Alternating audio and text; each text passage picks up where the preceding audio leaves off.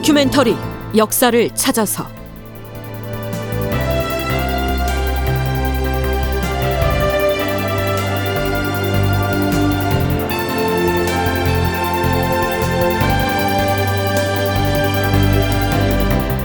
제 1165편.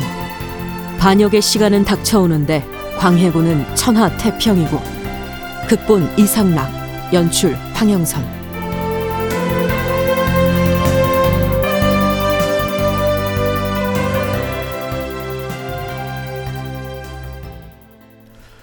여러분 안녕하십니까? 역사를 찾아서의 김석환입니다.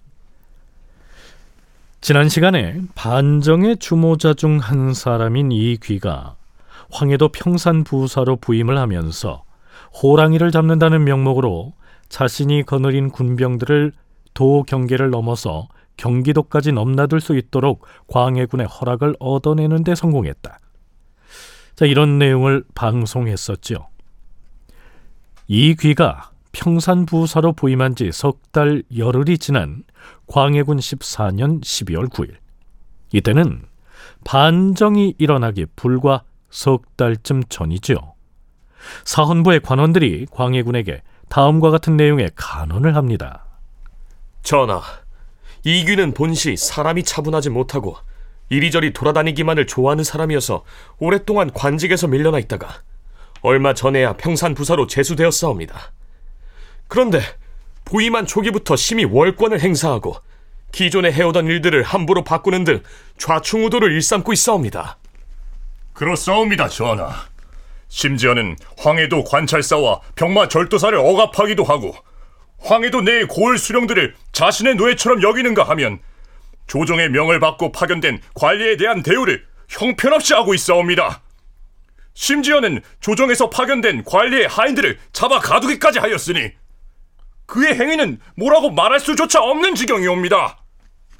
전하, 해당초에 그를 황해도에 보낼 때 방어사로서 부사의 직무까지 겸하게 했었으나 그에게 적임이 아니라는 의견들이 있어서 다시 의논을 한 결과 부사로서 방어사의 직무를 겸하도록 고쳐서 하달했던 것이옵니다. 그러나 그자는 조정에서 내린 명을 받들어 행하지 않고 있으니 이는 매우 해괴한 일이옵니다. 이처럼 우매하고 제멋대로 하기를 좋아하는 사람에게 결코 그 막중한 임무를 맡길 수는 없사옵니다. 파직시키시옵소서. 알았다.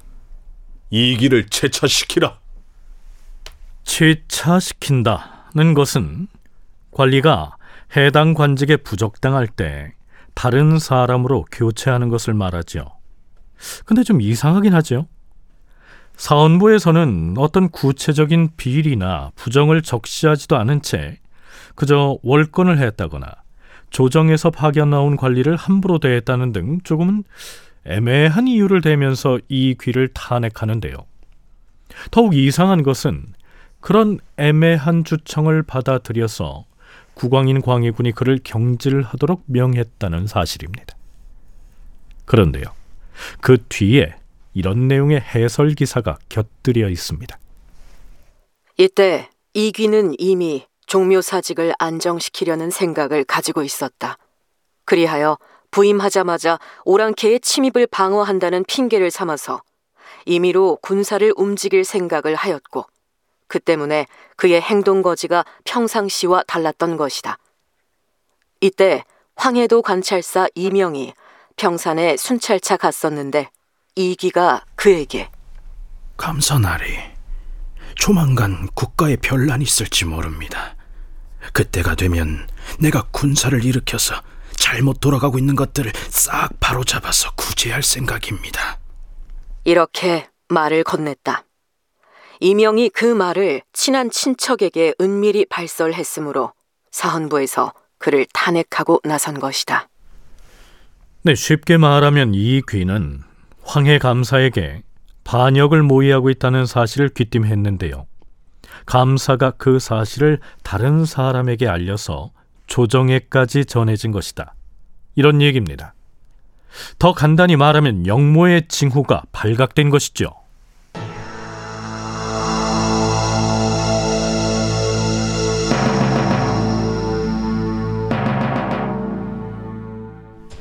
그런데요, 사헌부 내부에서도 의견이 조금 달랐던 모양입니다.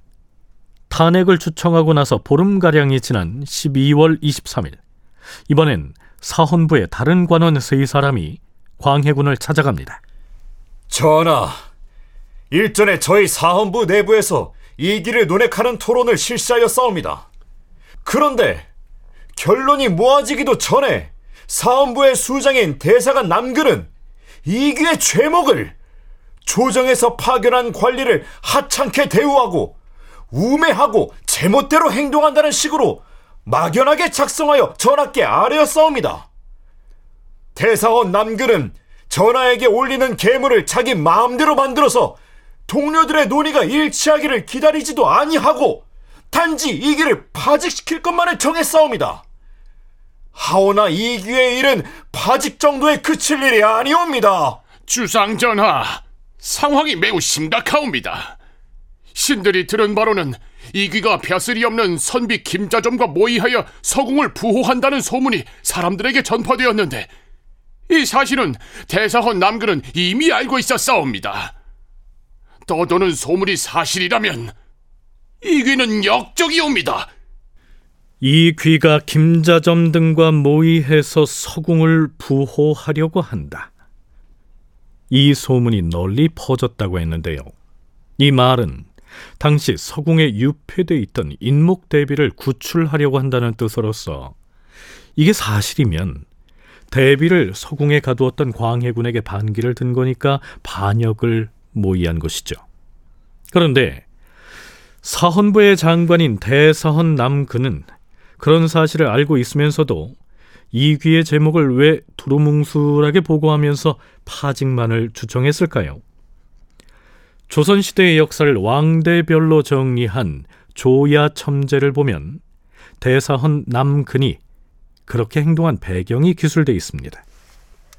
이기는 자기가 관할하고 있는 군사를 모두 풀어서 범을 잡는다면서 장단 방어사 이서와 세력을 합하여 거사를 일으키려 하였다. 그런데 유천기가 그 사실을 조정에 고변하는 바람에 상황이 심각한 지경에 이르렀다. 다행히도 유희분과 박승종이 대사헌 남근에게 영향을 미쳐서 이기를 파직하는 선에서 그치게 한 것이다. 유희부는 광해군의 처남이고요. 박승종은 자기의 손녀가 비누로서 이첨과 더불어서 대북 세력의 핵심 측근이죠. 그런데 이 귀가 대비를 구출해서 보호하려고 한다는 첩보가 입수됐으면 당장에 이 이귀를 체포해서 압송하도록 조처를 했을 법한데 오히려 그들은 어찌해서 대사헌 남근에게 이귀에 대해 파직을 건의하는 선에서 그치도록 힘을 쓰게 된 걸까요? 조야 첨제 이어지는 기사는 이렇습니다.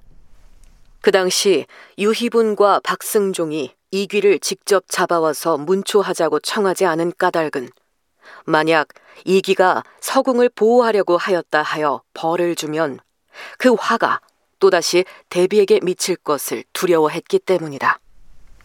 같은 대북파 중에서도 유희분과 박승종은 강경파인 이이첨과는 생각이 달랐던 것입니다. 이 두 사람은 광해군과도 그 문제로 사전에 소통했을 가능성이 있죠. 연세대 국학연구원 김용흠 교수의 얘기 들어보시죠. 광해군 말년에 이 대북 중에서도 이이첨 일파는 정권 운영에 대한 어떤 비전이 없었던 것 같아요. 그래서 광해군도 거리를 두려고 그러고 아마 광해군 정권이 계속됐으면은 다시 서인이나 남인들을 다시 등용하는 가능성도 있었다고 저는 보여지거든요. 그래서 광해군이 반정 음모가 있었던 것에 대한 고변이 있었음에도 불구하고 그거를 무시하는 그런 큰 배경이라고 보고요.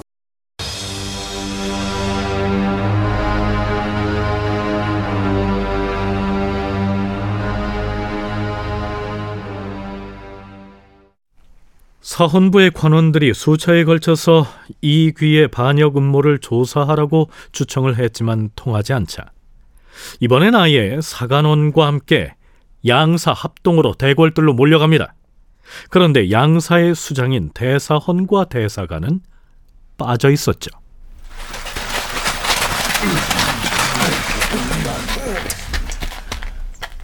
주상 전하, 평산 부사 이귀가 그의 인척인 김자점과 더불어 서궁을 부호한다는 말이 널리 전파되어 저잣거리에서도 말들이 자자하옵니다.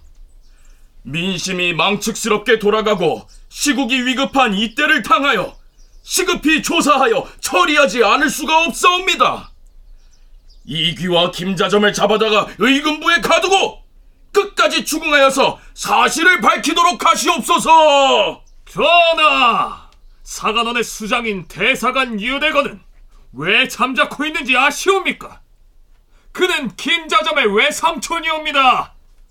김자점이 이귀와 반역을 모의하는 데 있어서 유대건도 틀림없이 서로 의논하였을 것이니 더 이상 대사관의 직위에 있게 할 수 없사옵니다. 대사관 유대건의 지위를 재차하시옵소서. 또한 신들은 대사원 남근이 필시 이 자리에 나와서 그 직위를 내려놓고 피험할 것이라고 여겼사옵니다. 하운데 해가 지도록 나타나지 않고 있으니 남근의 마음을 알 수가 없사옵니다. 조상 전하, 이기와 김자점을 당장 잡아다가 가두고 끝까지 추궁하여서 사실을 밝히도록 하시옵고 대사관 유대관은 그 직책을 재차시키고 대사원 남근도 재차하도록 하시옵소서. 역적을 토지하는 법을 엄하게 적용하시옵고 한편으로는 그 일을 회피한 대사헌과 대사관의 죄를 징계하시옵소서. 무엇보다 먼저 이기와 김자점을 당장 잡아다 추국하시옵소서. 이기와 김자점을 잡아다 추국하시옵소서. 대가는 오늘이 국기일이라는 사실을 잊었는가? 국기일은 임금이나 왕비 등 작고한 왕실 사람들의 제사가 있는 날을 말하지요. 자, 광해군이 어떻게 반응하는지 들어보시죠. 도대체 그대들은 이번 일이 무슨 현저한 반역의 근거가 있다고 더구나 국기일에 함부로 몰려와서 이처럼 소란을 피우는 것인가? 설사 김자점이 그러한 말을 했다고 하더라도 대사관 유대건이 그 사실을 어떻게 알겠는가? 그런데 그가 김자점과 평상시에 서로 의논하지 않는 것이 없으니 다 알고 있을 것이라는 식으로 어찌 죄목을 만들 수가 있겠는가? 여러 가지로 나라가 어려운 시기인데 또한 대사원을 어찌 함부로 제자하겠는가? 확인되지 않은 풍문을 가지고 어떻게 옥사를 일으킬 수가 있겠는가? 그대들의 주청은 윤호하지 아니할 것이니 물러가도록 하라. 고변이 들어왔을 때 김자점 같은 사람을 비호하면서 아 물론 이제 뒤에서는 뭔가 뇌물이 왔다고 합니다. 비호하면서 김자점 영모를 이렇게 사람이 아니다라고 얘기를 했다는데 이게 그래도 독특한 게 영모 고변이 들으면 조사를 해야 돼요 무조건 원래는 당연한 얘기인데 그러냐고 안 해버린 거죠. 그래서 제가 봤을 때는 아 이게 약간 면역이 된 거죠. 그래서 이게 놀라운 게 아니고 아또뭐 꿈이나 보다. 라고 생각했을 가능성이 굉장히 높다는 생각이 들었습니다. 그래서 상당히 신뢰할 만한 정보였던 것 같은데 말하자면 이제 더 이상 대북 세력의 그 토역 첩보망이 광해군한테 안 통하는 거죠. 그래서 무력화됐다. 어떻게 보면 그 유효한 정보망까지도 무력화됐다고 봐야 될 것 같습니다. 네, 동북아 역사재단 장정수 연구위원의 얘기 들어봤습니다. 기축옥사를 전후한 시기에는 없는 죄도 만들어서 무고한 사람들을 잡아다가 추국해서 죽이거나 혹은 유배형에 처하는 걸 다반사로 하지 않았습니까? 만일 이때 대간의 주청을 받아들여서 이귀나 김자점을 체포해서 추국했더라면 네 글쎄요 이후의 역사가 달라질 수도 있지 않았을까요?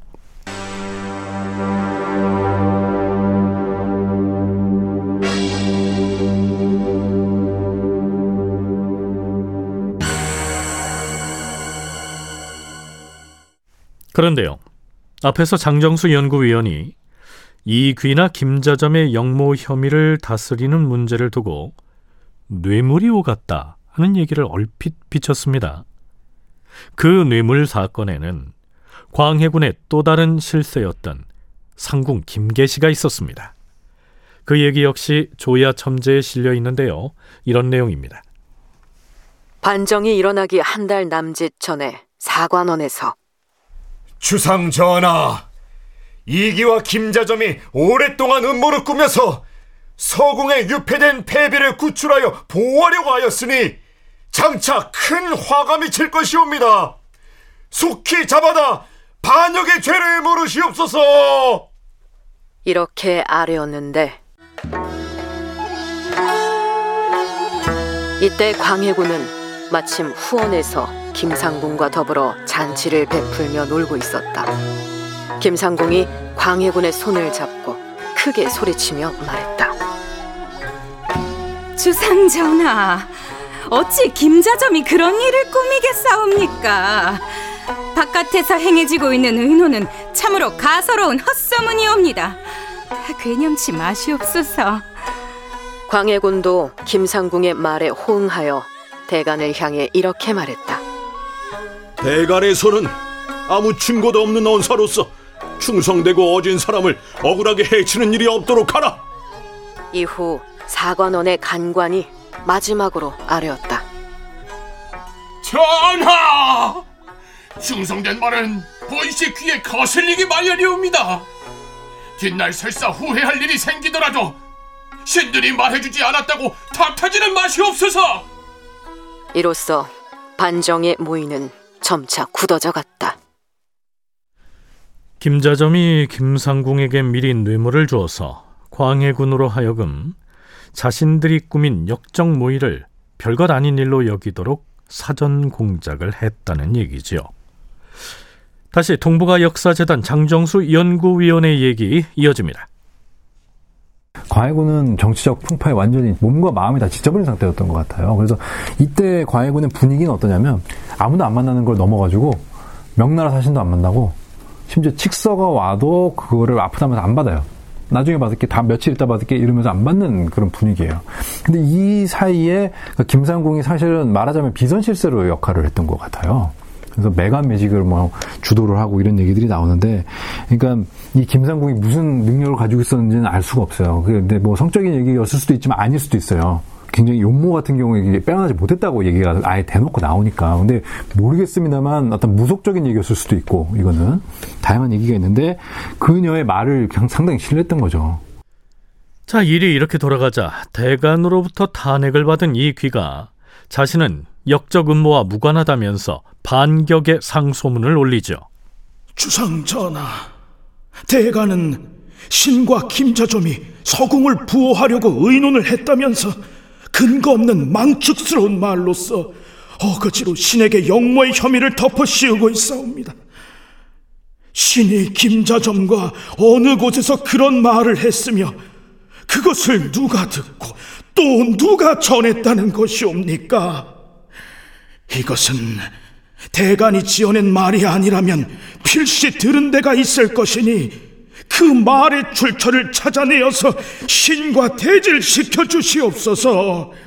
그리하여 신의 억울함을 밝혀 주시옵소서. 하지만 반정 거사의 시간은 코앞으로 닥쳐오고 있었습니다. 다큐멘터리 역사를 찾아서 다음 시간에 계속하겠습니다.